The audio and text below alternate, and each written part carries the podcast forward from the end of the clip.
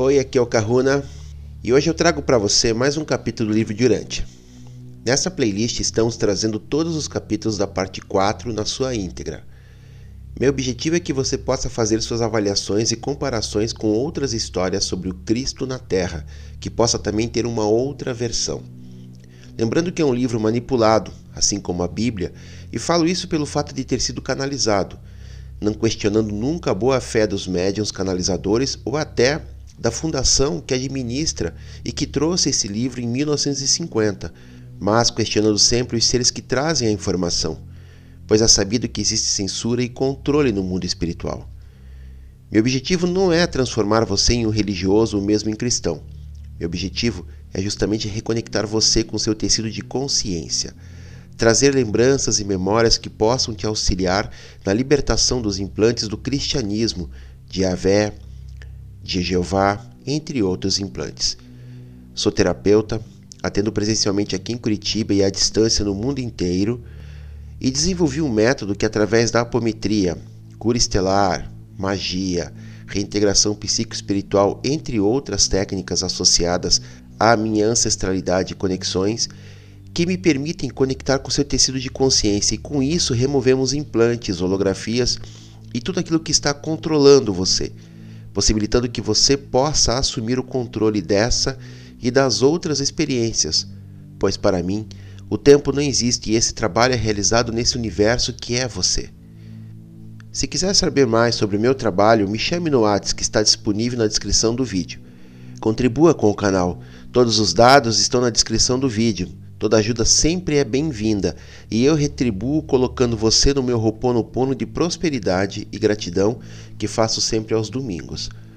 Sugestões, dicas de outros livros, perguntas que não façam parte do conteúdo do vídeo, passe um e-mail, sempre respondo e é mais uma forma de você estar entrando em contato comigo.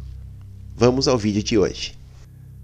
Documento 195 Depois de Pentecostes os resultados da pregação de Pedro no dia de Pentecostes foram tais que decidiram sobre as políticas futuras e determinaram os planos da maioria dos apóstolos nos seus esforços para proclamar o Evangelho do Reino. Pedro foi o verdadeiro fundador da Igreja cristã. Paulo levou a mensagem cristã aos gentios e os crentes gregos difundiram-na por todo o Império Romano. Embora o povo hebreu, limitado às tradições e dominado pelos sacerdotes, enquanto o povo se recusasse a aceitar que o Evangelho de Jesus, da paternidade de Deus e da irmandade dos homens fosse a proclamação de Pedro e de Paulo da ressurreição e da ascensão de Cristo, o cristianismo subsequente, todo o restante do Império Romano acabou sendo receptivo aos ensinamentos cristãos que evoluíam. Nesse momento, a civilização ocidental estava intelectualmente cansada da guerra e encontrava-se também profundamente cética a respeito de todas as religiões e filosofias existentes sobre o universo. Os povos do mundo ocidental, beneficiários da cultura grega, tinham uma respeitável tradição de um passado grandioso eles podiam contemplar a herança de grandes realizações na filosofia, na arte, na literatura e nos progressos políticos. Mas, ao lado de todas essas realizações, não tinham tido nenhuma religião que satisfizesse a alma.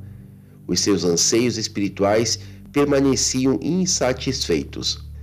E subitamente, sobre tal cenário da sociedade humana, foram lançados os ensinamentos de Jesus, adotados na mensagem cristã. Uma nova ordem de vida, assim, foi apresentada aos corações insaciados desses povos do Ocidente. Essa situação significava um conflito imediato entre as práticas religiosas mais antigas e a nova versão cristianizada da mensagem de Jesus ao mundo. Um tal conflito resultaria em uma vitória definida fosse da nova crença ou da mais antiga, ou fosse em algum grau de concessões feitas por alguma dessas partes. A história mostra que a luta levou a um comprometimento sob a forma de concessões. O cristianismo presumiu abranger coisas demasiadamente maiores do que qualquer povo pudesse assimilar em uma ou duas gerações. Não se tratava de uma chamada espiritual simples, como a que Jesus havia apresentado à alma dos homens. Abrangia, desde muito cedo, uma atitude sobre os rituais religiosos, a educação, a magia, a medicina, a arte, a literatura, a legislação, o governo, a moral, a regulamentação do sexo, a poligamia e, em um grau limitado, até mesmo a escravidão. O cristianismo não veio meramente como uma nova religião, como algo pelo qual todo o Império Romano e todo o Oriente estivessem esperando, mas como uma nova ordem de sociedade humana. E com uma tal pretensão precipitou rapidamente o colapso moral social das idades. Os ideais de Jesus, tal como foram reinterpretados pela filosofia grega e socializados pela cristandade, desafiavam agora, com ousadia, as tradições da raça humana, incorporadas à ética, à moralidade e à religião da civilização ocidental. De início, o cristianismo conseguiu convertidos apenas nos estratos sociais e econômicos mais baixos. Mas, por volta do segundo século, o melhor da elite da cultura greco-romana voltava-se cada vez mais para essa nova ordem de crença cristã, para esse novo conceito de propósito de vida e meta de existência. Como é que essa nova mensagem, de origem judaica, que quase fracassara na sua terra de nascimento, capturou tão rápida e eficazmente o melhor mesmo das mentes do Império Romano? O triunfo do cristianismo sobre as religiões filosóficas e os cultos dos mistérios deveu-se aos fatores. Primeiro, a organização. Paulo era um grande organizador e os seus sucessores mantiveram o ritmo que ele estabeleceu. Segundo, o cristianismo estava profundamente helenizado, abrangia o melhor da filosofia grega, bem como a nata da teologia hebraica.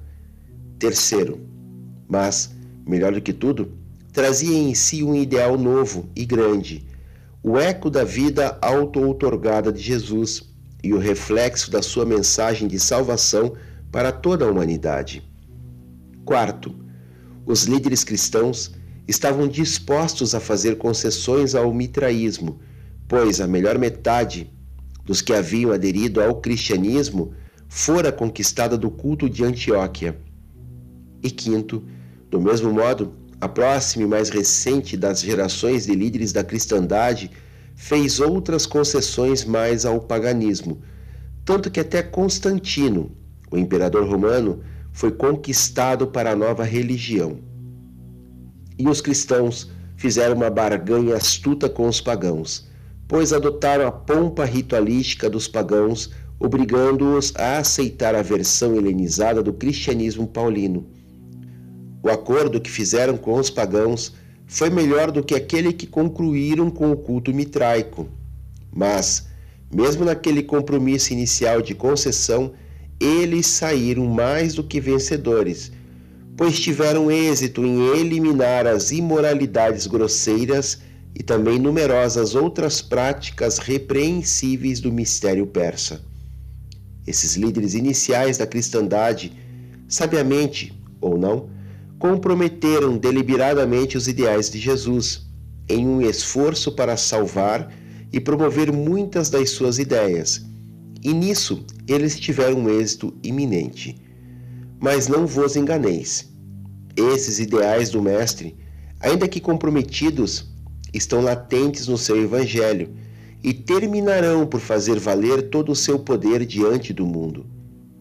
Por meio dessa paganização do cristianismo, a velha ordem teve muitas vitórias menores, de natureza ritualística, mas os cristãos ganharam a ascendência, pois, primeiro, foi tocada uma nota da moral humana, uma nota nova e de conotação enormemente mais elevada.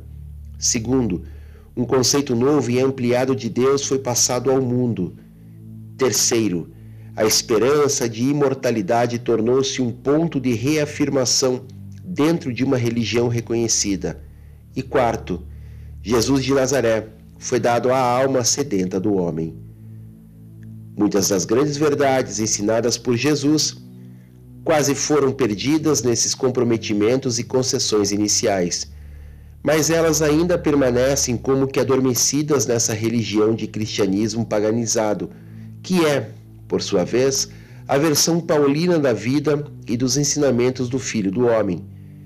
E o cristianismo, mesmo antes de ser paganizado, foi profundamente helenizado. O cristianismo deve muito aos gregos, bastante mesmo. Em Niceia, um grego vindo do Egito levantou-se corajosamente para desafiar a Assembleia. E tão destemidamente o fez que o concílio não ousou obscurecer o conceito da natureza de Jesus, pois a verdade mesmo da auto-outorga havia estado em perigo de ser perdida para o mundo. O nome desse grego era Atanásio, e não fosse a eloquência lógica desse crente, a força persuasiva de Arriô teria triunfado. A influência dos gregos.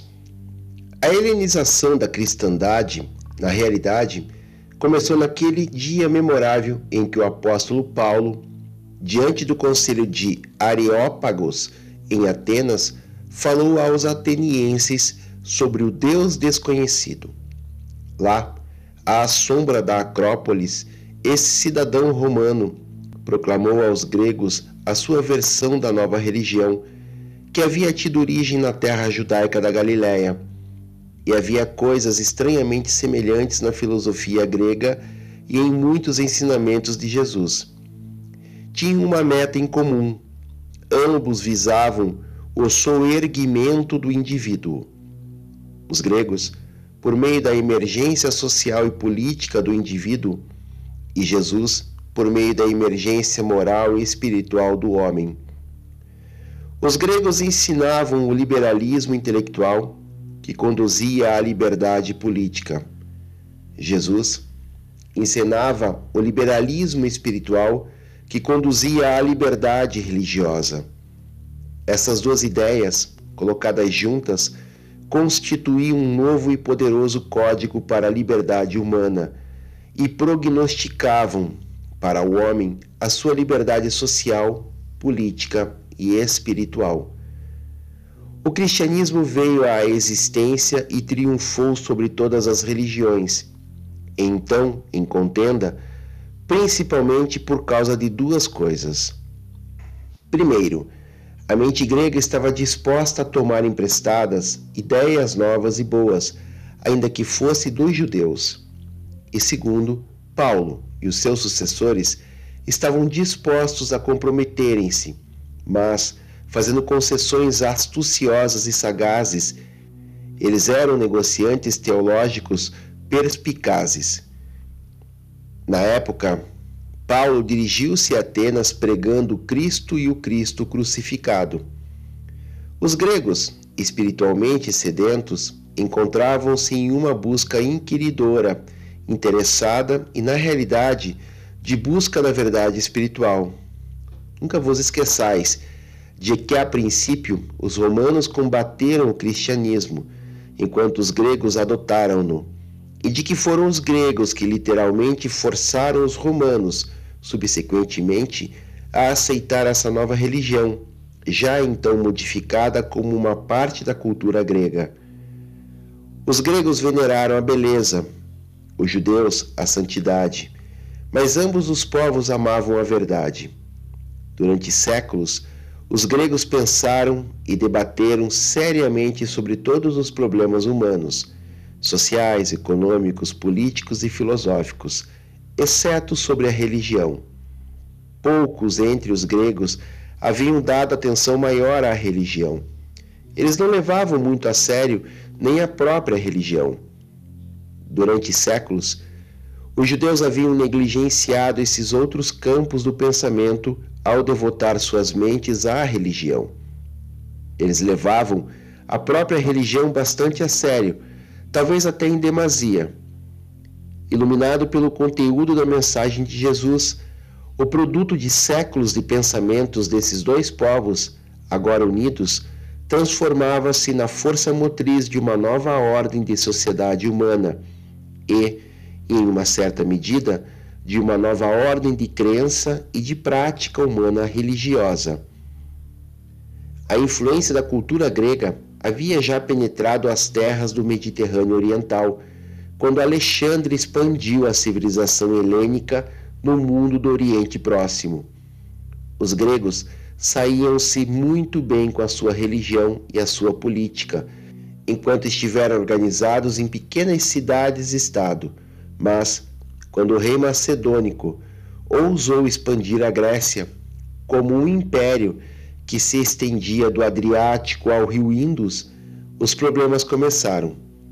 A arte e a filosofia da Grécia estavam perfeitamente à altura da expansão imperial, mas não era bem assim com a administração política grega, nem com a religião. Depois que as cidades-estado da Grécia conseguiram expandir-se como um império, e seus deuses paroquiais pareciam um pouco esquisitos. Os gregos realmente estavam procurando um Deus único, um Deus maior e melhor, quando a versão cristianizada da antiga religião judaica chegou a eles. O Império Helenista, enquanto tal, não podia durar. A sua influência cultural continuou, mas só durou até assegurar para si o gênio político romano do Ocidente para a administração do império, e depois que obteve do Oriente uma religião cujo Deus único possuía dignidade imperial. No primeiro século depois de Cristo, a cultura helênica havia já atingido os seus níveis mais elevados. O seu retrocesso havia começado. O aprendizado avançava mas a genialidade declinava. Foi nessa mesma época que as ideias e os ideais de Jesus, parcialmente incorporados ao cristianismo, concorreram para salvar a cultura e o conhecimento gregos. Alexandre havia atacado o Oriente com a dádiva cultural da civilização da Grécia. Paulo assaltou o Ocidente com a versão cristã do Evangelho de Jesus. E em todos os lugares em que a cultura grega prevaleceu, em todo o Ocidente, também o cristianismo helenizado criou raiz.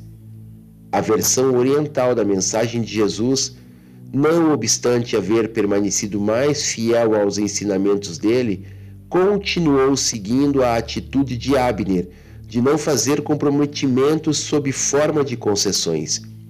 E nunca progrediu como fez a versão helenizada permanecendo enfim perdida no movimento islâmico. A influência romana. Os romanos incorporaram a cultura grega na totalidade, colocando governos representativos em lugar de governos por áreas, e em breve essa mudança favoreceu o cristianismo, pois Roma trouxe a todo o mundo ocidental uma nova tolerância para línguas, povos e mesmo religiões estrangeiras. Grande parte da perseguição inicial aos cristãos em Roma deveu-se apenas ao uso infeliz que faziam do termo reino nas suas pregações. Os romanos eram tolerantes com toda e qualquer religião, mas ressentiam-se muito de qualquer coisa que tivesse o sabor de rivalidade política. E assim, quando essas perseguições iniciais devidas tão somente a mal entendidos, tiveram fim, o campo para a propagação religiosa encontrava-se bem aberto. Os romanos estavam interessados na administração política. Eles não se importavam muito com a arte nem com a religião. Eram tolerantes com ambas de um modo extraordinário. A lei oriental era severa e arbitrária. A lei grega era fluida e artística. A lei romana era dignificada e inspiradora de respeito. A educação romana induzia uma lealdade inédita e impassível. Os romanos do período inicial eram indivíduos politicamente devotados e consagrados de um modo sublime. Eram honestos, zelosos e dedicados aos seus ideais, mas não possuíam uma religião digna de ser chamada como tal. Não é de se admirar que os instrutores gregos tivessem sido capazes de persuadi-los a aceitar o cristianismo de Paulo. E esses romanos eram um grande povo. Eles puderam governar o Ocidente porque se governavam bem a si próprios. Uma honestidade sem par, uma tal devoção e um autocontrole tão decidido formavam o solo ideal para receber e fazer crescer a cristandade. Foi fácil para esses greco-romanos tornarem-se tão espiritualmente devotados a uma igreja institucionalizada, quanto eram politicamente ao Estado. Os romanos combateram a igreja apenas quando temeram que ela estivesse competindo com o Estado. Roma, tendo uma filosofia nacional tímida e pouca cultura nativa, tomou a cultura grega como a sua própria e fez de Cristo, com valentia, a sua própria filosofia moral. O cristianismo converteu-se na cultura moral de Roma mas dificilmente tornou-se a sua religião, no sentido de ser, para aqueles que abraçaram a nova religião, uma experiência individual de crescimento espiritual, a religião de um modo pleno. É verdade, de fato, que muitos indivíduos a penetraram com mais profundidade, saindo da superfície de toda essa religião estatal, e encontraram alimento para as suas almas nos valores reais dos significados, mascarados por trás das verdades latentes do cristianismo helenizado e paganizado. Os estoicos e o seu apelo inflexível à natureza e à consciência haviam preparado bem toda Roma para receber Cristo, pelo menos em um sentido intelectual. O romano era, por natureza e por educação, um legislador ele venerava até mesmo as leis da natureza. E agora, no cristianismo, ele divisava as leis de Deus nas leis da natureza. Um povo que pôde produzir Cícero e Virgílio estava amadurecido para o cristianismo helenizado de Paulo.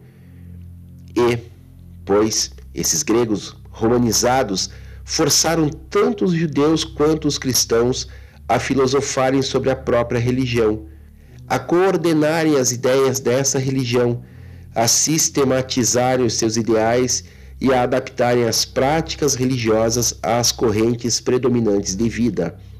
E tudo isso foi enormemente ajudado pela tradução das escrituras hebraicas para o grego e pela redação do Novo Testamento na língua grega. Contrariamente aos judeus e a muitos outros povos, os gregos vinham, há muito tempo, crendo provisoriamente na imortalidade, em alguma espécie de sobrevivência após a morte. E, já que esse era o núcleo mesmo dos ensinamentos de Jesus, era certo que o cristianismo significasse um forte apelo para eles.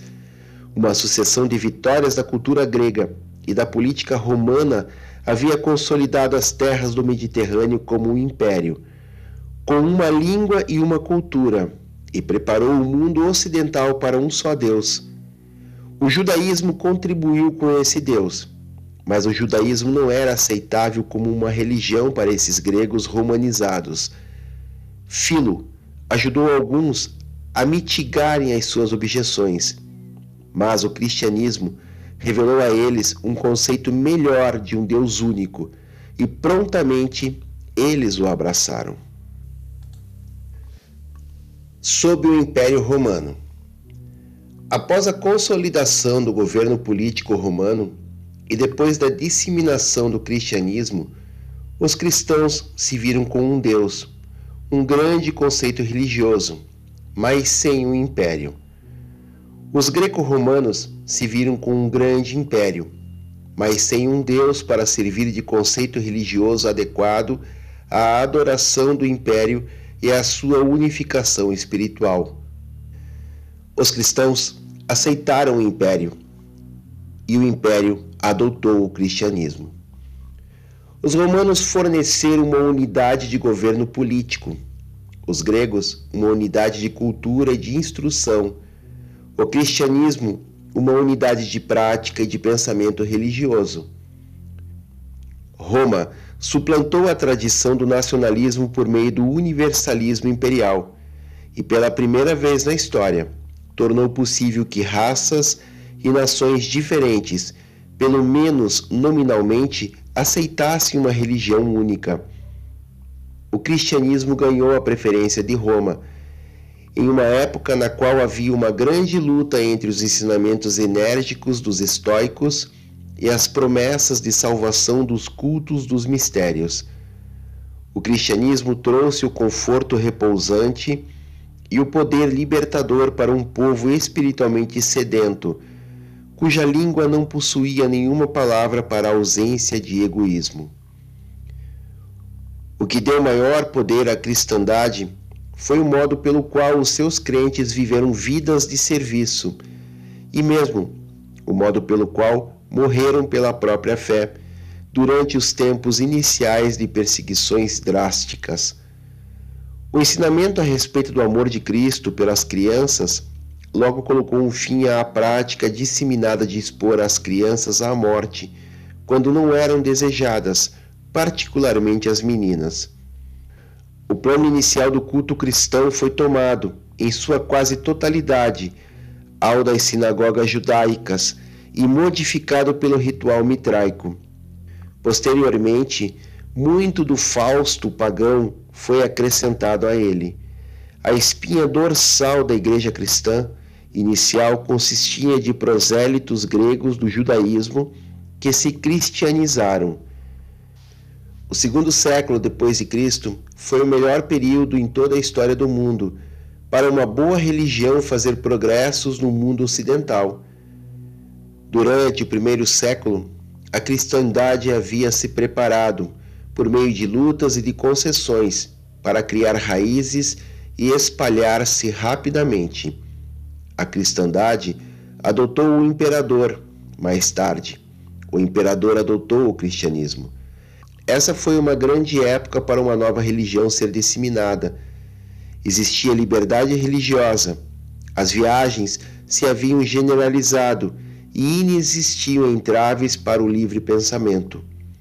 O ímpeto espiritual de aceitar nominalmente o cristianismo helenizado chegou a Roma tarde demais para impedir o declínio moral já bem avançado, ou para compensar a deteriorização racial já bem estabelecida e crescente. Essa nova religião era uma necessidade cultural para a Roma imperial e é, uma grande infelicidade que não se haja tornado um meio de salvação espiritual em um sentido mais amplo. Mesmo uma boa religião não podia salvar um grande império dos resultados óbvios da falta de participação do indivíduo nos assuntos do governo, do excesso de paternalismo, do exagero e da grosseria dos abusos na coleta dos impostos, do comércio desequilibrado com o levante que acabou com o ouro, da loucura dos prazeres, do clichê da padronização romana, da degradação da mulher, da escravidão e da decadência racial, das epidemias físicas e de uma igreja estatal que se tornou institucionalizada quase até o ponto de esterilidade espiritual. Em Alexandria, contudo, as condições não eram assim tão desfavoráveis as primeiras escolas continuavam mantendo muitos dos ensinamentos de Jesus sem comprometimentos e concessões. Pantaenos ensinou a Clemente e passou a colaborar com Natanael, proclamando Cristo na Índia. Embora alguns dos ideais de Jesus hajam sido sacrificados na edificação do cristianismo, deveria aqui, com toda a justiça, ficar registrado que ao final do segundo século, praticamente todas as grandes mentes do mundo greco-romano passaram a ser cristãs. O triunfo estava próximo de ser completo, e esse Império Romano perdurou tempo suficiente para assegurar a sobrevivência do cristianismo, mesmo depois do Império entrar em colapso. Mas nós temos conjecturado, frequentemente, sobre o que teria acontecido a Roma e ao mundo caso tivesse sido aceito o evangelho do reino em lugar do cristianismo grego. a Idade das Trevas na Europa. A Igreja, estando subordinada à sociedade e aliada à política, ficava condenada a compartilhar do declínio intelectual e espiritual na chamada Idade das Trevas europeia. Nessa época, a religião tornou-se mais e mais monástica, ascética e regulamentada. No sentido espiritual, o cristianismo estava hibernando. Durante esse período, existiu, junto com essa religião adormecida e secularizada, uma corrente contínua de misticismo, uma experiência espiritual fantástica que beirou a irrealidade e que, filosoficamente, foi semelhante ao panteísmo. Nesses séculos de trevas e de desespero, de novo a religião passou a ser algo de segunda mão. O indivíduo se encontrava quase perdido diante da autoridade superofuscante da tradição e do ditatorialismo da Igreja. Uma nova ameaça espiritual surgiu na criação de uma galáxia de santos, os quais, se presumia, exerciam especial influência nas cortes divinas e que, por isso, se se apelassem eficazmente para eles, seriam capazes de interceder pelo homem perante os deuses. Mas a cristandade estava tão suficientemente socializada e paganizada que, conquanto fosse impotente para frustrar a vinda da Idade das Trevas, se encontrava mais bem preparada para sobreviver a esse período prolongado de trevas morais e de estagnação espiritual. E o cristianismo perdurou durante a longa noite da civilização ocidental e funcionou ainda como uma influência moral no mundo, quando do alvorecer da Renascença.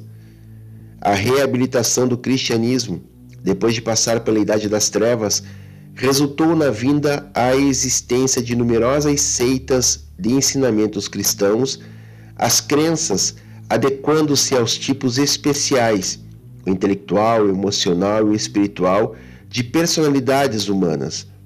E muitos desses grupos especiais de cristãos ou de famílias religiosas ainda persistiam à época em que se fazia a apresentação desse documento.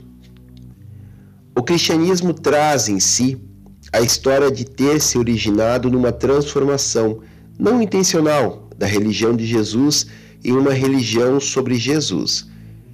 E ainda apresenta a história de haver experimentado a helenização, a paganização, a secularização, a institucionalização, a deterioração intelectual, a decadência espiritual, a hibernação moral a ameaça de extinção, o rejuvenescimento posterior, a fragmentação e, mais recentemente, uma relativa reabilitação.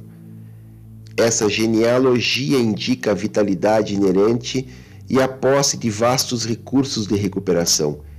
E esse mesmo cristianismo está agora presente no mundo civilizado de povos do mundo ocidental e tem à frente uma luta pela existência que é ainda menos auspiciosa do que aquelas crises acidentadas que caracterizaram as suas batalhas passadas para alcançar o predomínio. A religião confronta-se agora com o desafio de um novo tempo de mentes científicas e de tendências materialistas. Nessa luta gigantesca entre o secular e o espiritual, a religião de Jesus finalmente irá triunfar os problemas modernos. O século XX trouxe ao cristianismo e a todas as outras religiões novos problemas a serem resolvidos. Quanto mais alto ascende uma civilização, mais premente torna-se o dever de primeiro buscar as realidades do céu, em todos os esforços do homem para estabilizar a sociedade e facilitar a solução dos seus problemas materiais a verdade, muitas vezes, torna-se confusa e até enganosa.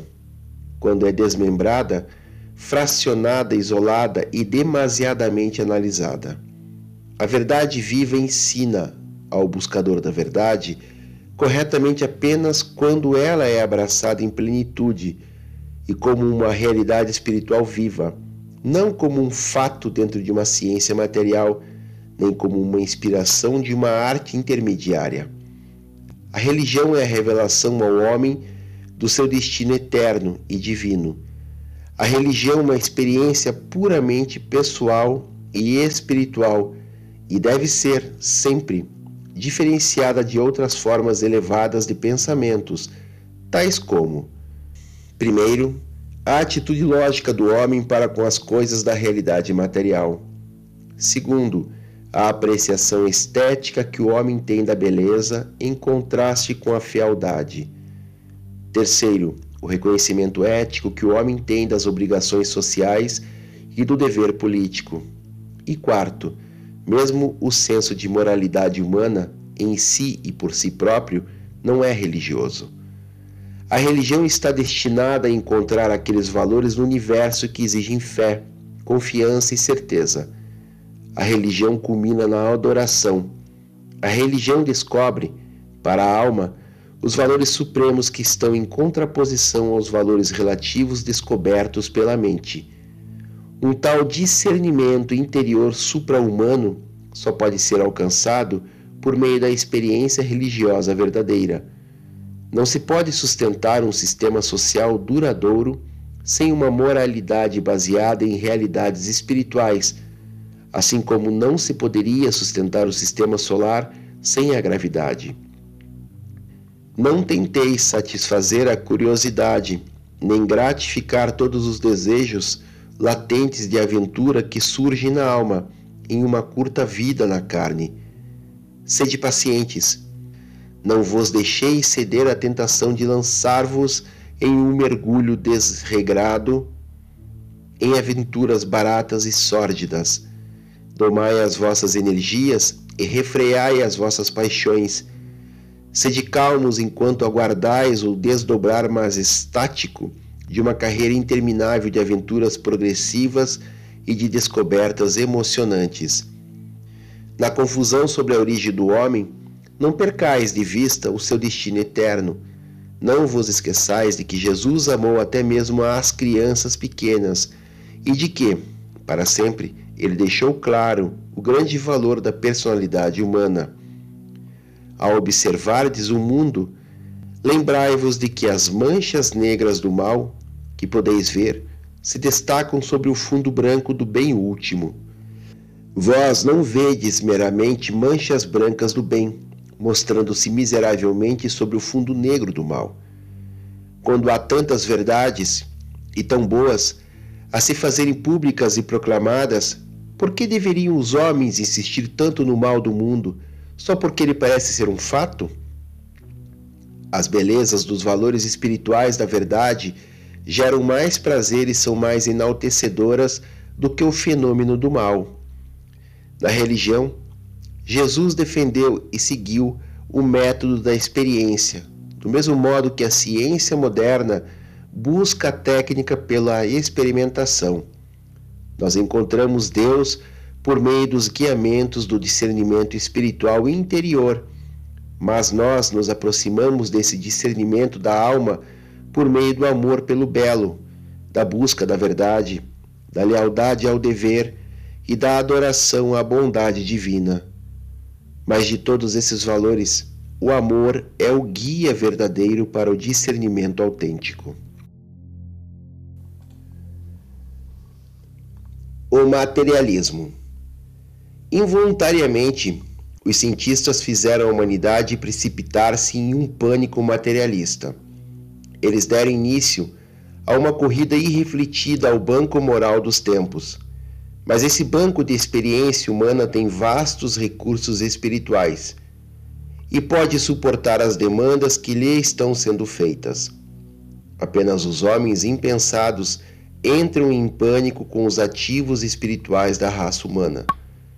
Quando o pânico materialista secular houver chegado ao fim, a religião de Jesus não terá ido à bancarrota. O banco espiritual do reino do céu estará pagando, com fé, esperança e certeza moral, a todos aqueles que recorrerem a ele, em seu nome. Não importando quais possam ser os conflitos aparentes, entre o materialismo e os ensinamentos de Jesus, podeis permanecer seguros de que, nas idades que virão, os ensinamentos do Mestre triunfarão completamente. Na realidade, a verdadeira religião não irá envolver-se em nenhuma controvérsia com a ciência, pois não se ocupa em absoluto com as coisas materiais. Para a religião, a ciência é simplesmente indiferente, apesar de ter uma simpatia por ela, enquanto se preocupa supremamente com o cientista. A busca do conhecimento meramente, sem a interpretação da sabedoria que o acompanha e sem o discernimento interior espiritual da experiência religiosa, finalmente leva ao pessimismo e ao desespero humano. Uma dose de conhecimento, se pequena, pode ser algo verdadeiramente desconcertante. Na época em que esses documentos foram escritos, o pior da era materialista já havia chegado ao fim. O dia de uma melhor compreensão já está no seu alvorecer. As mentes mais elevadas do mundo científico não são mais totalmente materialistas na sua filosofia, e o grosso e comum do povo ainda inclina-se nessa direção em consequência de ensinamentos anteriores. Mas essa idade de realismo físico é apenas um episódio passageiro na vida do homem sobre a Terra. A ciência moderna deixou a verdadeira religião, os ensinamentos de Jesus, como traduzidos nas vidas dos seus crentes, intocada. Tudo que a ciência fez foi destruir as ilusões infantis das falsas interpretações da vida. A ciência é uma experiência quantitativa, a religião é uma experiência qualitativa, no que concerne à vida do homem na Terra. A ciência lida com os fenômenos, a religião com as origens, os valores e as metas.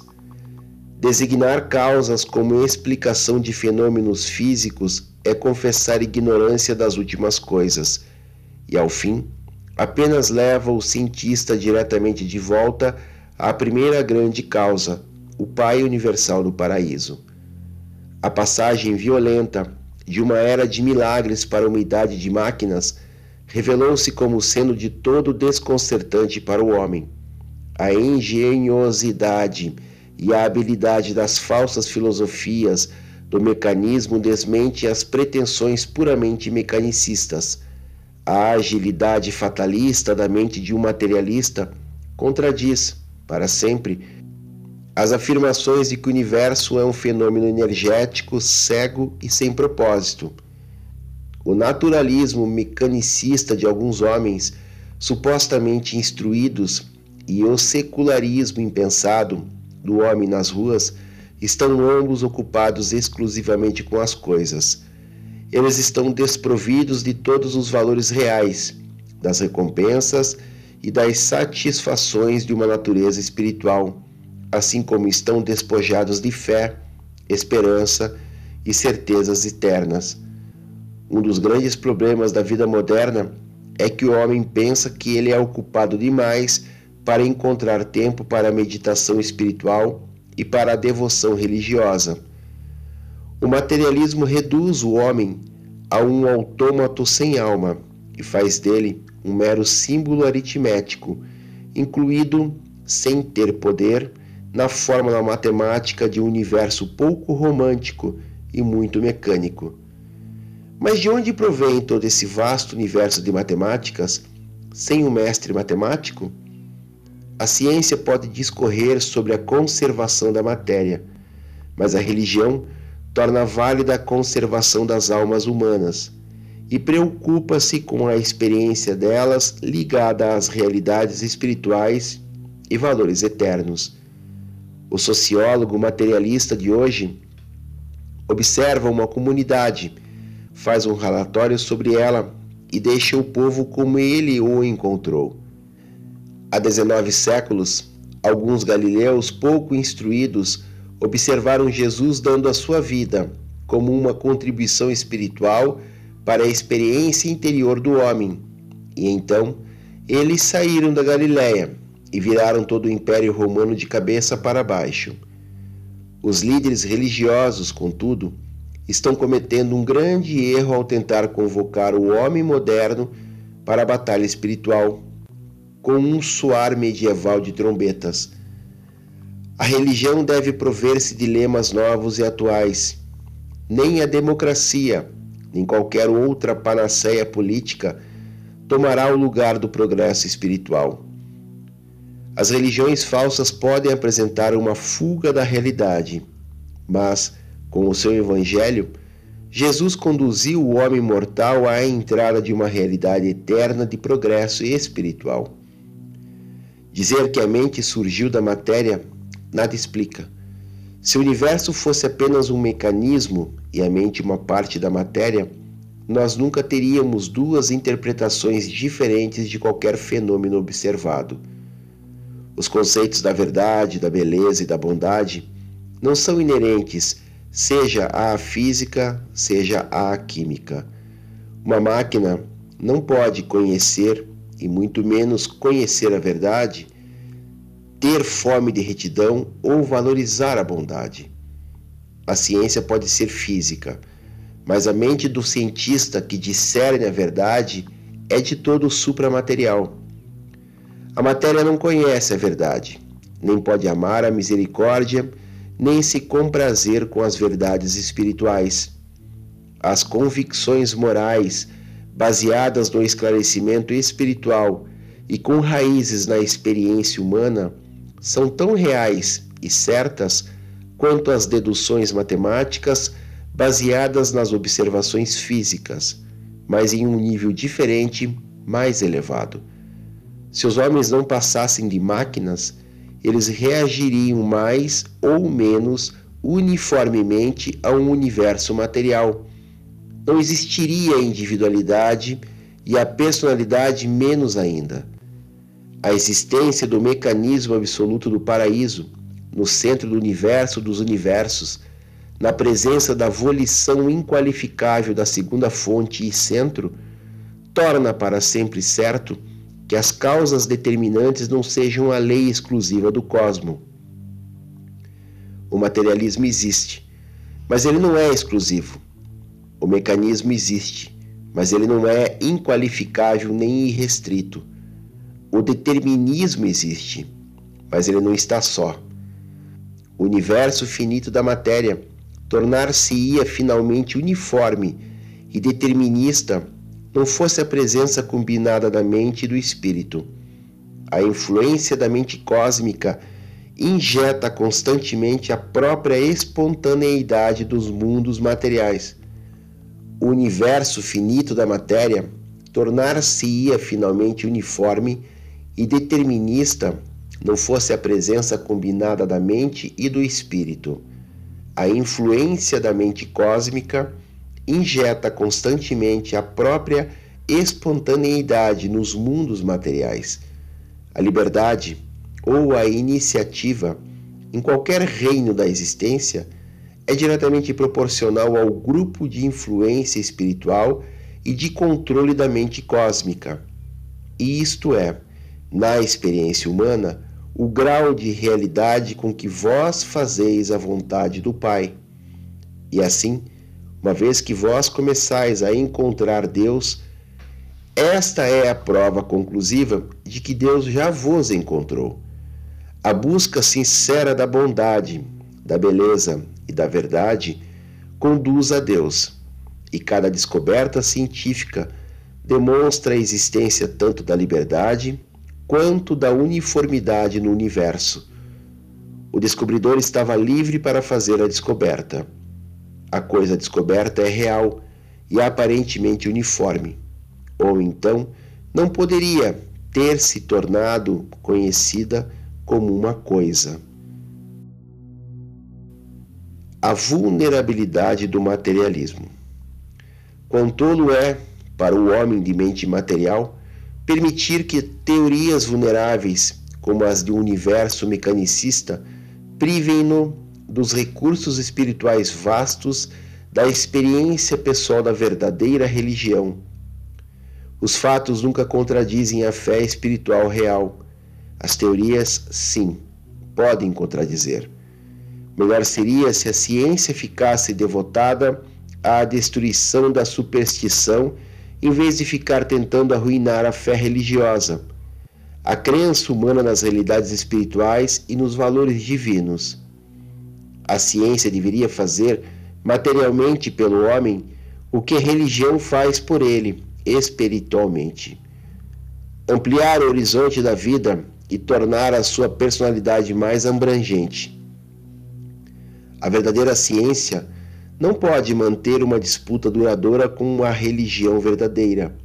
O método científico é meramente um padrão intelectual de avaliação com o qual se medem as aventuras materiais e as realizações físicas.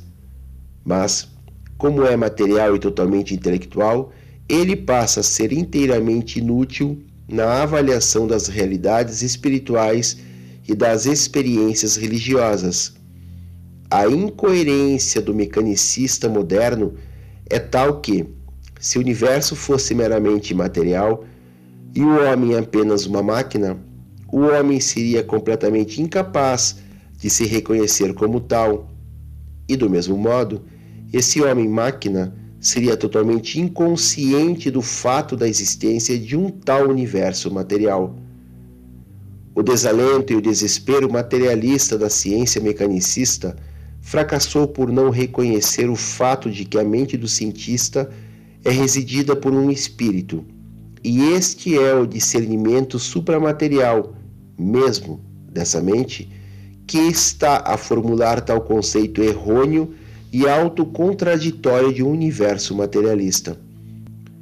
Os valores do paraíso, de eternidade e de infinitude, de verdade, de beleza e bondade estão ocultos dentro dos fatos dos fenômenos do universo, do tempo e do espaço. Mas é necessário o olho da fé ao mortal nascido do espírito para detectar e discernir esses valores espirituais. As realidades e os valores do progresso espiritual não são uma projeção psicológica, um mero sonho diurno glorificado da mente material Tais coisas são antecipações espirituais do ajustador residente, o Espírito de Deus vivendo na mente do homem, e que as vossas incursões, fraca e confusamente visualizadas adentro da teoria da relatividade, não perturbem os vossos conceitos da eternidade e da infinitude de Deus. E todas as vezes que fordes solicitados a respeito da necessidade da vossa autoexpressão, não cometais o erro de omitir a expressão do ajustador, a manifestação do vosso eu melhor e mais real. Se esse fosse um universo apenas material, o homem material nunca seria capaz de alcançar o conceito do caráter mecanicista de uma existência, assim, tão exclusivamente material. Esse conceito mecanicista do universo é, em si mesmo, um fenômeno não material da mente, e toda mente é de origem não material, não importando quão radicalmente ela possa parecer ser condicionada materialmente e controlada mecanicamente.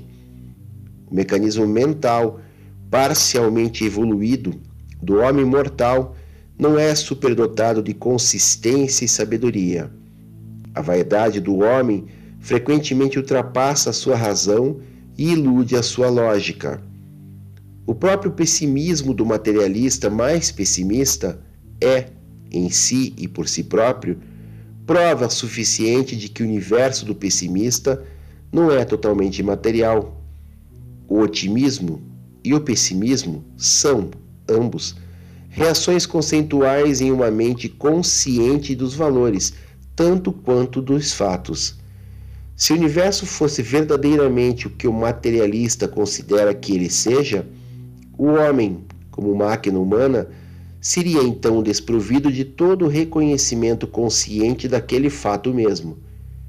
Sem a consciência do conceito de valor, dentro da mente nascida do espírito, o homem não poderia reconhecer, de nenhum modo, o fato do materialismo do universo e os fenômenos mecanicistas da operação do universo. Uma máquina não pode ser consciente da natureza ou do valor de uma outra máquina. Uma filosofia mecanicista da vida e do universo não pode ser científica, porque a ciência reconhece apenas as coisas materiais e os fatos, lidando apenas com eles. A filosofia é, inevitavelmente, supracientífica. O homem é um fato material da natureza, mas a sua vida é um fenômeno que transcende os níveis materiais da natureza, pois ela tem os atributos de controle da mente e as qualidades criativas do espírito. O esforço sincero do homem para transformar-se em um mecanicista representa o fenômeno trágico do esforço fútil daquele homem para cometer o suicídio intelectual e moral, mas ele não o pode fazer. Se o universo fosse apenas material e se o homem fosse apenas uma máquina, não haveria ciência para encorajar o cientista a postular essa mecanização do universo. Máquinas não podem medir, classificar nem avaliar a si próprias. Uma tal obra do trabalho da ciência poderia apenas ser executada por alguma entidade que tenha um status supramaquinal se a realidade do universo é ser apenas uma imensa máquina, então o homem deve estar do lado de fora do universo e separado dele, pois só assim o homem pode reconhecer tal fato e tornar-se consciente e dono de um discernimento de uma tal avaliação.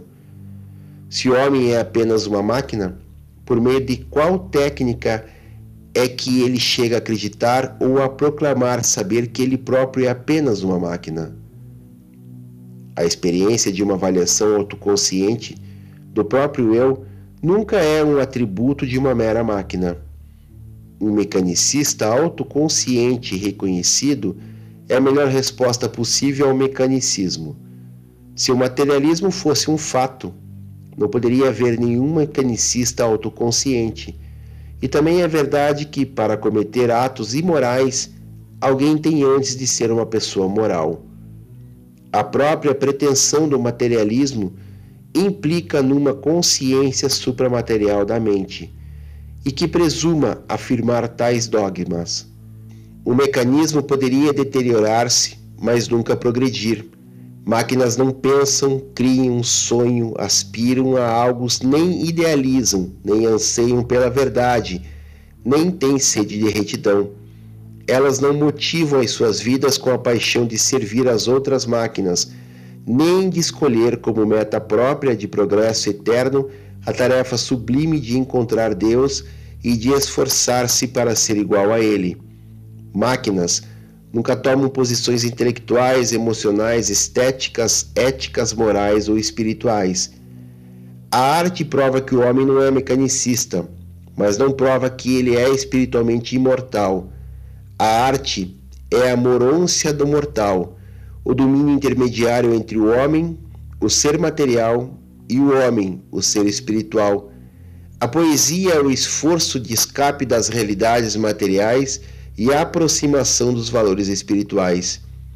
Numa civilização evoluída, a arte humaniza a ciência, enquanto, por sua vez, ela é espiritualizada pela religião verdadeira, o discernimento dos valores espirituais e eternos. A arte representa a avaliação humana e tempo espacial da realidade. A religião é o abraço divino dos valores cósmicos e denota progresso eterno na ascensão e na expansão espiritual. A arte do tempo é perigosa apenas quando se torna cega para os padrões espirituais dos arquétipos divinos que a eternidade reflete como sombras da realidade do tempo. A arte verdadeira é a manipulação eficiente das coisas materiais da vida. A religião é a transformação enobrecedora dos fatos materiais da vida e nunca cessa na sua avaliação espiritual da arte. Tolo é presumir que um autômato poderia conceber uma filosofia do automatismo, e quão ridículo seria supor que pudesse presumir formar o conceito de outros autômatos, companheiros e irmãos. Qualquer interpretação científica do universo material torna-se sem valor, a menos que venha do devido reconhecimento ao cientista. Nenhuma apreciação da arte será genuína, a menos que seja acompanhada do reconhecimento do artista. Nenhuma avaliação da moral vale a pena, a menos que inclua o moralista. Nenhum reconhecimento da filosofia será edificante se ignorar o filósofo. E a religião não pode existir sem a experiência real do religioso, que, nessa e por meio dessa mesma experiência, está buscando encontrar Deus e reconhecê-lo. Do mesmo modo, o universo dos universos fica sem significado se separado do eu sou, o Deus infinito que o fez e que continuamente o administra. Os mecanicistas, humanistas, tendem a se alienar junto com as correntes materiais. Os idealistas e os espiritualistas ousam usar os seus remos com inteligência e vigor para, aparentemente, modificar o curso puramente material das correntes da energia. A ciência vive por meio das matemáticas da mente. A música expressa o bater do tempo das emoções. A religião é o ritmo espiritual da alma em harmonia tempo-espacial com as medidas melódicas mais elevadas e eternas da infinitude. A experiência religiosa é algo na vida humana que é verdadeiramente supratemático.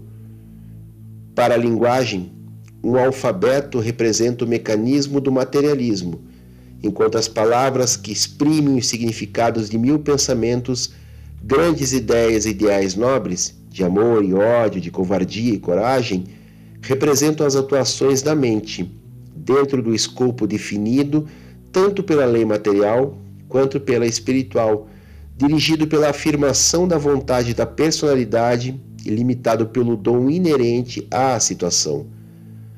O universo não é como as leis, mecanismos e constantes de uniformidades que o cientista descobre e que acaba por considerar como sendo ciência.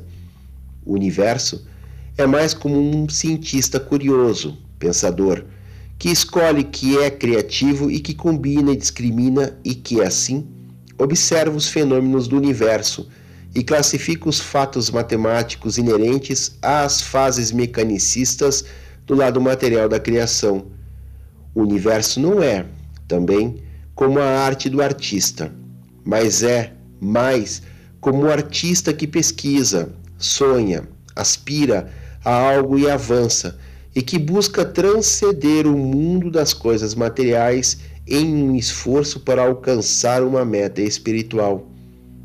O cientista, não a ciência, percebe a realidade de um universo de energia e de matéria que evolui e que avança. O artista, não a arte, demonstra a experiência do mundo transitório moroncial que se interpõe entre a existência material e a liberdade espiritual. O religioso, não a religião, comprova a existência das realidades do espírito e os valores divinos que devem ser encontrados ao longo do progresso para a eternidade. O totalitarismo secular. Mesmo depois de estarem o materialismo e o mecanicismo mais ou menos superados, a influência devastadora do secularismo do século XX, contudo, ainda está frustrando a experiência espiritual de milhões de almas desprecavidas. O secularismo moderno tem sido fomentado por duas influências mundiais. O pai do secularismo foi a estreiteza e o afastamento de Deus, da chamada ciência do século XIX e do século XX, a ciência ateísta. A mãe do secularismo moderno foi a Igreja Cristã medieval totalitarista. O secularismo teve o seu início num protesto que surgiu contra o domínio quase completo da Igreja Cristã institucionalizada sobre a civilização ocidental. Na época dessa revelação, o clima intelectual e filosófico predominante, tanto na vida europeia como na vida americana, é decididamente secular, humanista. Durante 300 anos, o pensamento ocidental vem se mostrando progressivamente mais secularizado e leigo. A religião tornou-se uma influência cada vez mais apenas só de nome, um exercício muito mais de ritual. A maioria daqueles que se professam cristãos na civilização ocidental, na verdade são inconscientemente leigos ou secularizados. Foi necessária uma grande força, uma influência poderosa para libertar o pensamento e o viver dos povos ocidentais da garra paralisadora de uma dominação totalitária eclesiástica. O secularismo rompeu com os grilhões do controle da igreja e agora, por sua vez, ele ameaça estabelecer um tipo novo e sem Deus de domínio sobre os corações e mentes do homem moderno. Um Estado político tirânico e ditatorial é a herança direta do materialismo científico e do secularismo filosófico.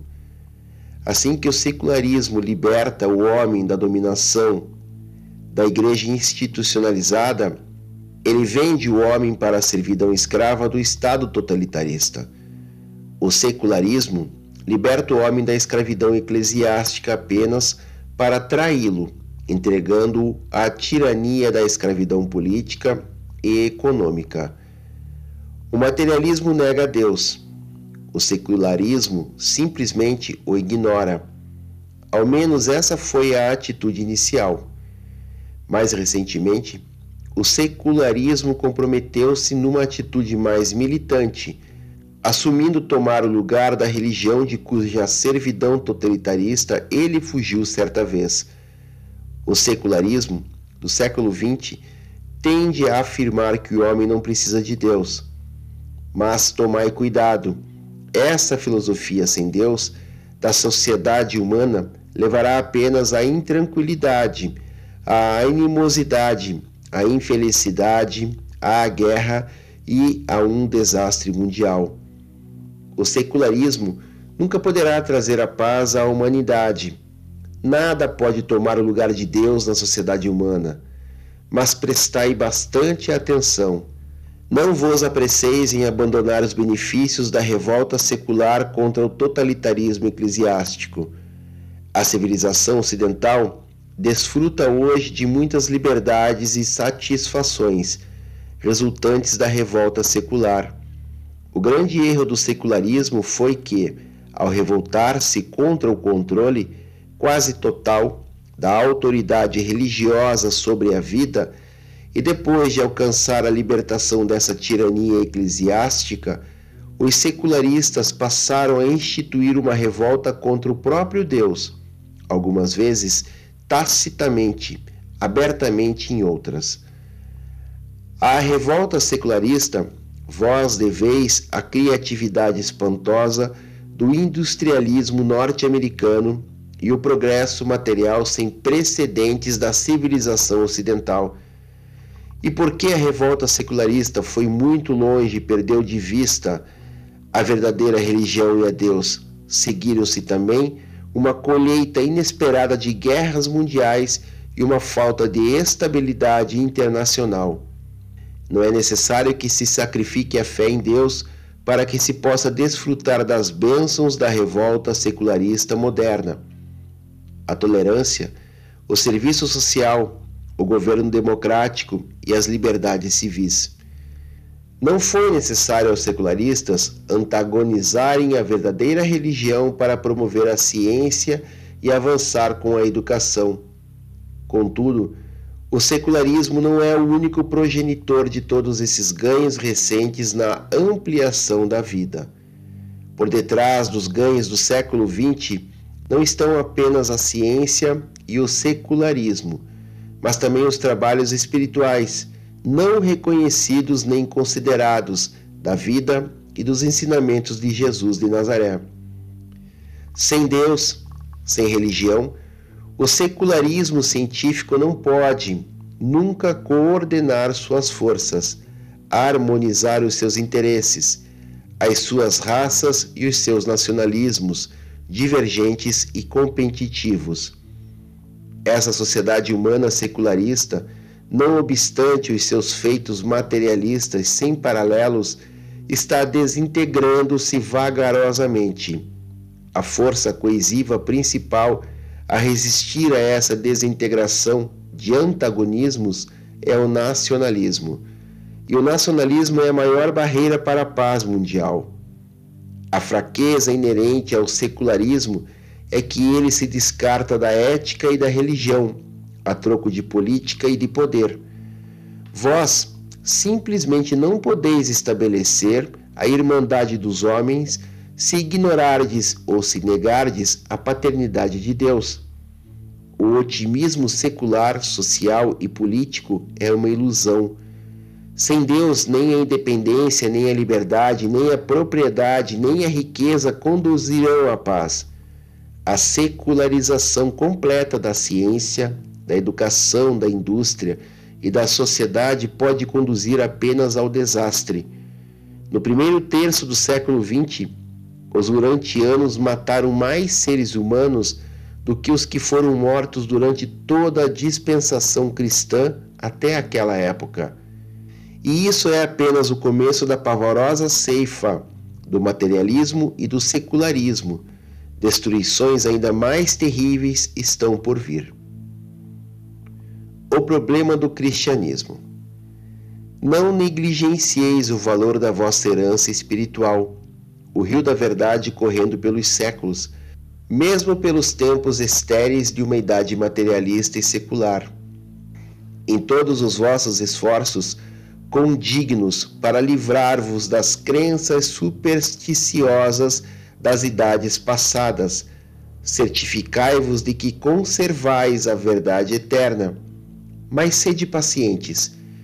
Quando a revolta atual da superstição estiver terminada, as verdades do Evangelho de Jesus persistirão gloriosamente, iluminando um caminho novo e melhor.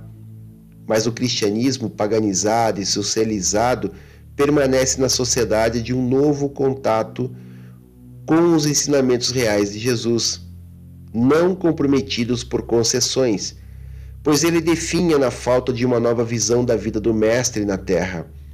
Uma revelação nova e mais plena da religião de Jesus está destinada a vencer num império de secularistas materialistas e a derrotar uma corrente mundial de naturalismo mecanicista. Urante está agora agitada e à beira de uma das suas épocas mais assombrosas e encantadoras de reajustamento social, de estimulação moral e de iluminação espiritual. Os ensinamentos de Jesus, ainda que grandemente modificados, sobreviveram aos cultos dos mistérios da sua época natal, à ignorância e à superstição da idade medieval das trevas e estão, ainda agora, triunfando lentamente sobre o materialismo, o mecanicismo e o secularismo do século XX. E esses tempos de grandes provações e de ameaças de derrotas são sempre tempos de grandes revelações. A religião necessita de novos líderes, de homens e mulheres espirituais que ousarão depender apenas de Jesus e dos seus ensinamentos incomparáveis. Se o cristianismo persistir em negligenciar a sua missão espiritual e continuar a ocupar-se de problemas sociais e materiais, o renascimento espiritual deve esperar a vinda desses novos instrutores da religião de Jesus que irão devotar-se exclusivamente à regeneração espiritual do homem. E então, essas almas nascidas do Espírito irão rapidamente preencher os quesitos de liderança e de inspiração para a reorganização social, moral, econômica e política do mundo. A Idade Moderna recusar-se-á a aceitar uma religião que seja inconsistente com os fatos e fora de harmonia com as suas concepções mais elevadas da verdade, da beleza e da bondade.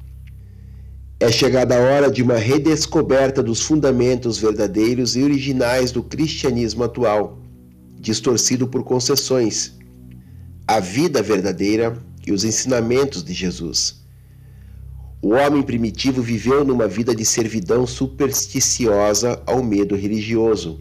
O homem moderno, civilizado, tem pavor do pensamento de cair no domínio de fortes convicções religiosas. O homem pensante tem sempre temido estar aprisionado a uma religião. Quando uma religião forte e atuante ameaça dominá-lo, ele invariavelmente tenta racionalizá-la, tradicionalizá-la e institucionalizá-la, esperando com isto ter o controle dela. Com esse procedimento, até mesmo uma religião revelada torna-se feita pelo homem e dominada pelo homem.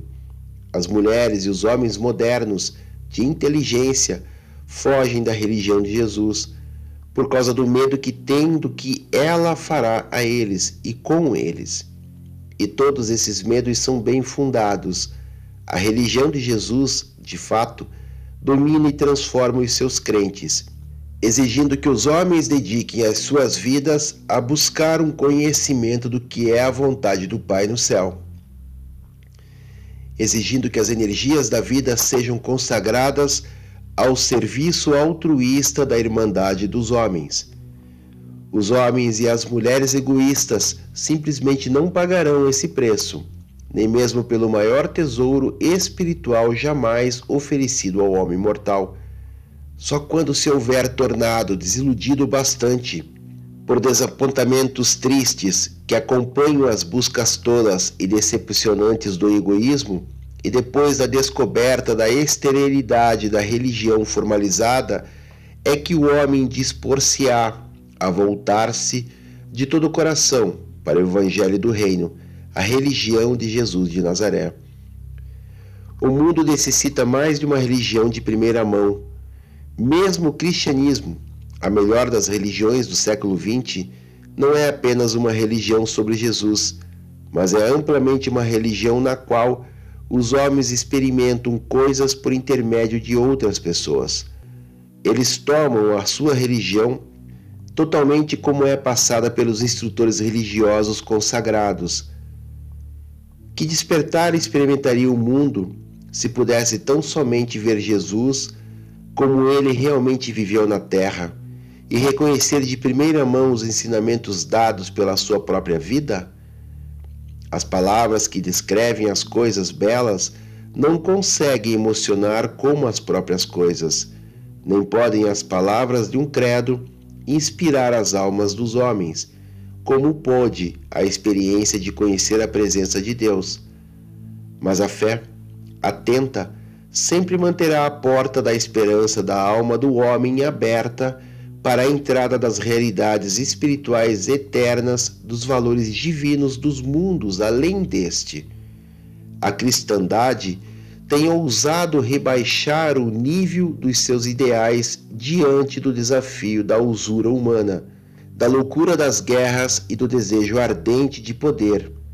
Mas a religião de Jesus permanece sendo a convocação espiritual imaculada e transcendente, apelando para o que há de melhor no homem, para que ele se eleve acima de todos esses legados de evolução animal e, por meio da graça, para que alcance as alturas morais do verdadeiro destino humano.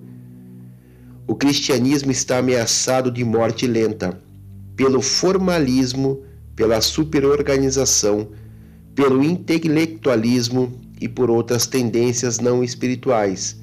A moderna igreja cristã não é aquela irmandade de crentes dinâmicos a qual Jesus encarregou continuadamente com a missão de efetuar a transformação espiritual das gerações sucessivas da humanidade.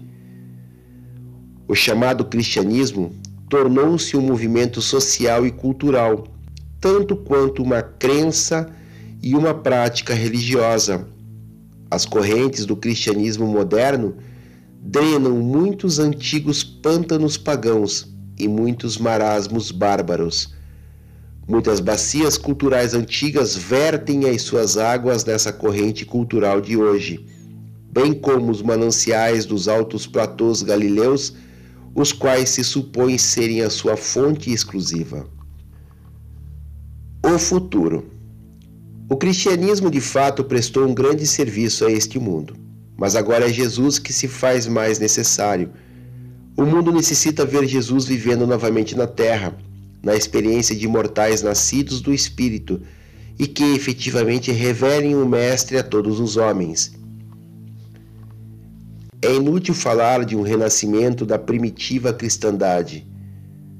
Vós deveis seguir para a frente, partindo de onde estáis. A cultura moderna deve tornar-se espiritualmente batizada com uma nova revelação da vida de Jesus e iluminada por um novo entendimento do seu evangelho de salvação eterna. E quando Jesus tornar-se elevado assim, ele atrairá todos os homens para si. Os discípulos de Jesus, mais do que conquistadores, deveriam ser fontes transbordantes de inspiração e de vida elevada para todos os homens. A religião é apenas um humanismo elevado até que seja tornado divino pela descoberta da realidade da presença de Deus na experiência pessoal. A beleza e a sublimidade, a humanidade e a divindade, a simplicidade, a singularidade e a unicidade da vida de Jesus na Terra apresentam um quadro tão impressionante e tão atraente de salvação do homem e de revelação de Deus que os teólogos e os filósofos de todos os tempos deveriam ficar efetivamente impedidos de ousar formar credos ou de criar sistemas teológicos de servidão espiritual a partir dessa auto-outorga transcendental de Deus na forma do homem. Em Jesus, o universo produziu um homem mortal em que o espírito do amor triunfou sobre as limitações materiais do tempo e suplantou o fato da origem física. Tende sempre em mente que Deus e os homens necessitam uns dos outros. Eles são mutuamente necessários para a realização plena e final da experiência eterna da personalidade no destino divino da finalidade do universo. O reino de Deus está dentro de vós. Foi provavelmente a maior afirmação que Jesus fez, junto com a declaração de que o seu Pai é um espírito vivo e cheio de amor.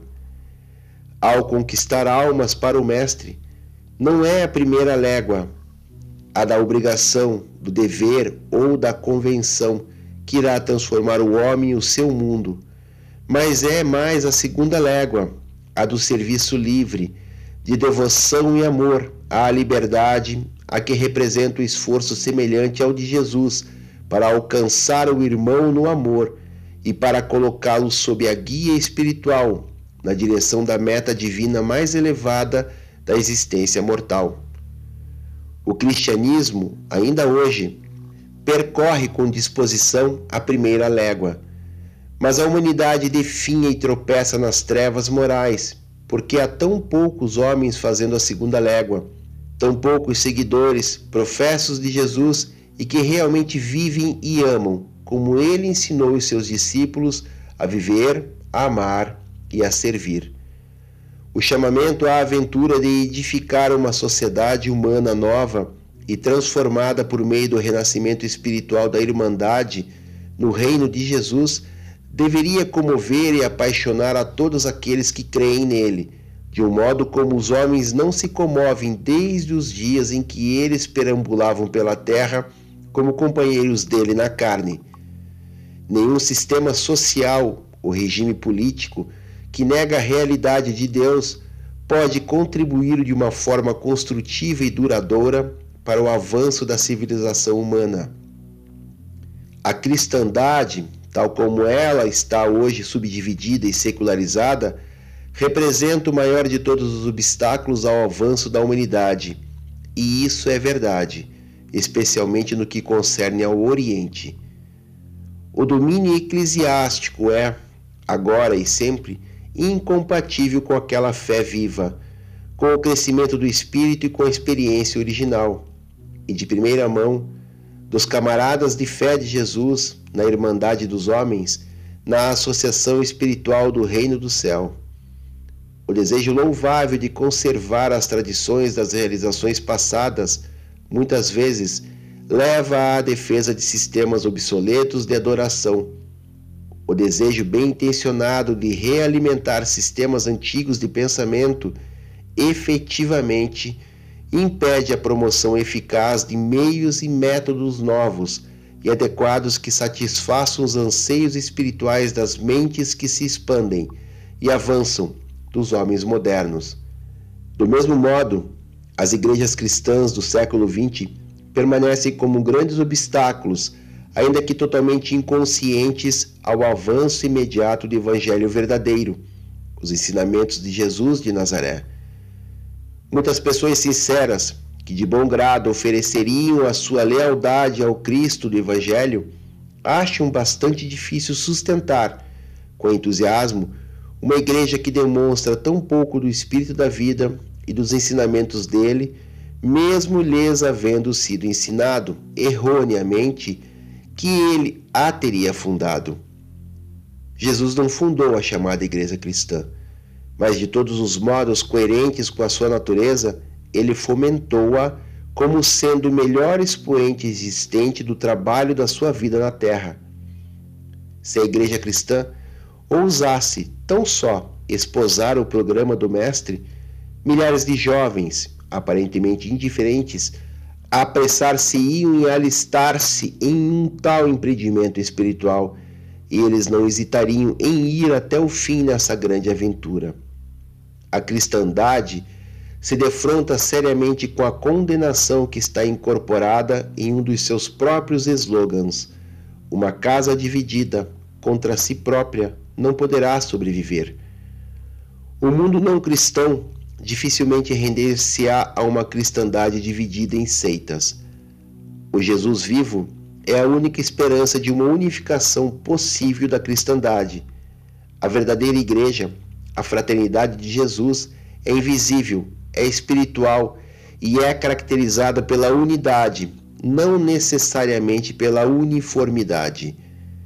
A uniformidade seria uma marca para o mundo físico, de natureza mecanicista. A unidade espiritual é fruto da união da fé com Jesus vivo.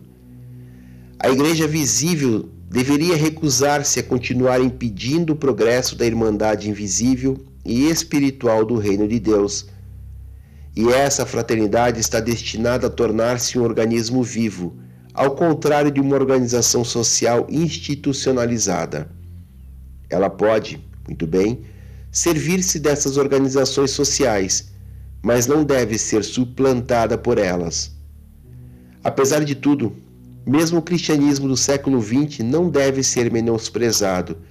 Ele é o produto do gênio moral dos homens sabedores de Deus, de muitas raças, durante muitos séculos e tem sido verdadeiramente um dos grandes poderes para o bem na terra. E, portanto, nenhum homem deveria considerá-lo superficialmente e sem o devido apreço, não obstante os seus defeitos inerentes e adquiridos. O cristianismo ainda consegue movimentar as mentes dos homens de reflexão por meio de emoções morais poderosas. E não há uma desculpa para o envolvimento da igreja no comércio e na política. Alianças ímpias como essas são traições flagrantes ao Mestre, e os amantes genuínos da verdade tardarão em esquecer que essa poderosa igreja institucionalizada tem, frequentemente, ousado sufocar as fés recém-nascidas e perseguir aqueles que conceberam a verdade e que, na oportunidade, apareceram vestimentas não ortodoxas. Infelizmente, é bem verdade que essa igreja não teria sobrevivido caso não tivesse havido homens no mundo que preferissem o seu estilo de adoração. Muitas almas espiritualmente indolentes têm a necessidade ardente de uma religião antiga e autoritária, de tradição sagrada nos rituais. A evolução humana e o progresso espiritual dificilmente são suficientes para capacitar todos os homens a prescindirem de uma autoridade religiosa. E a fraternidade invisível do reino pode muito bem incluir esses grupos familiares de várias classes e temperamentos sociais, caso eles estejam dispostos apenas a tornarem-se filhos de Deus, guiados pelo Espírito.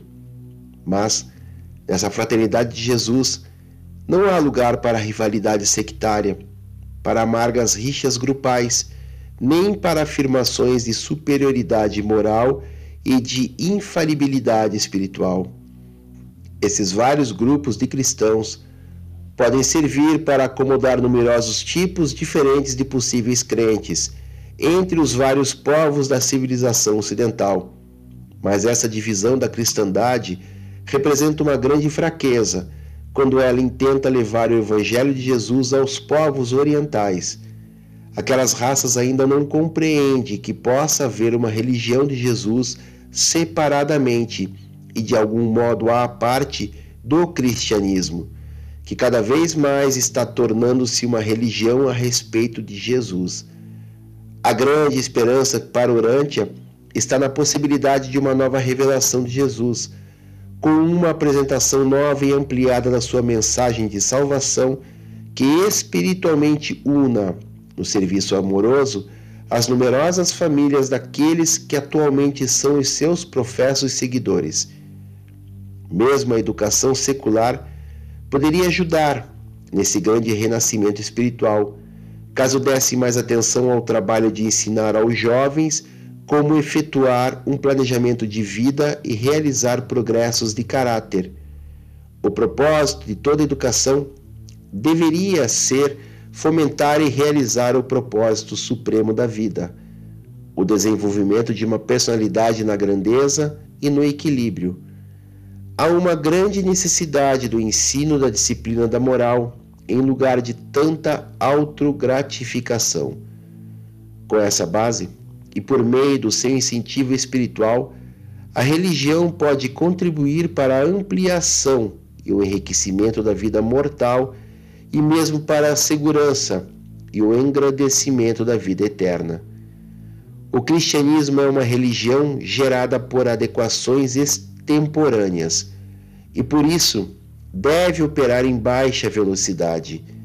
As atuações em alta velocidade espiritual devem superar a nova revelação e uma aceitação mais geral da verdadeira religião de Jesus.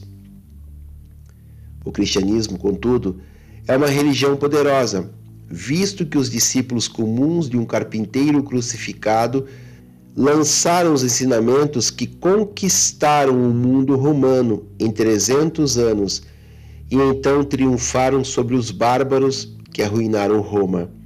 Esse mesmo cristianismo predominou, absorvendo e engrandecendo sobre todas as correntes da teologia hebraica e da filosofia grega. E então, quando essa religião cristã entrou em coma durante mais de mil anos, em resultado de uma dose excessiva de mistérios e paganismo, ela ressuscitou e virtualmente reconquistou todo o mundo ocidental.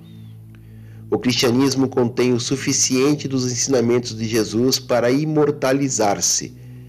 Se o cristianismo pudesse abranger mais dos ensinamentos de Jesus, daria uma ajuda bem maior ao homem moderno para resolver os seus problemas novos e cada vez mais complexos. O cristianismo sofre de uma grande limitação, porque se tornou identificado nas mentes de todo o mundo com uma parte do sistema social, da vida industrial e dos padrões morais da civilização ocidental. E assim, o cristianismo parece haver patrocinado involuntariamente uma sociedade que titubeia sob a culpa de tolerar uma ciência sem idealismo, uma política sem princípios, uma riqueza sem trabalho, um prazer sem restrições, um conhecimento sem caráter, um poder sem consciência e uma indústria sem moralidade. A esperança para o cristianismo moderno é de que ele possa cessar de apadrinhar os sistemas sociais e as políticas industriais da civilização ocidental, e ao mesmo tempo, a de que ele humildemente se curve diante dessa cruz que ele louva com tanta valentia e que passe a aprender de novo de Jesus de Nazaré sobre as maiores verdades que o homem mortal pôde jamais escutar, o evangelho vivo da paternidade de Deus e da irmandade dos homens. É isso, pessoal. É um capítulo aqui que tem muito enxerto, por isso que eu falo que esse livro é meio manipuladão. Tem muito enxerto de rituais de maçonaria aqui dentro, principalmente quando fala de verdade, de beleza, de sabedoria, de caminho de retidão, de valores morais, de construção de sociedade. É, de novo, uma tentativa enfrenhada de mostrar uma nova ordem mundial e uma tentativa de criar uma religião única em volta desse personagem que é o do livro aqui, do Jesus Cristo aí, é, dizendo que o cristianismo é isso, que é aquilo, bababá, babá. Enfim, é, faça os seus comentários. Eu fiquei um pouco irritado com esse capítulo, porque além de ser muito longo, ele é uma manipulação completa para que a gente crie dentro de nós uma energia devocional e acredite numa religião. Isso é, vai muito contra os meus pensamentos e os meus sentimentos. Mas eu tenho que trazer o capítulo para vocês na íntegra, e aliás, é o penúltimo capítulo também. Reflexões, comentários, perguntas, dúvidas. Né? Se inscrevam no canal, indique amigos, compartilhem o vídeo. É isso. Mahalo no Iloa.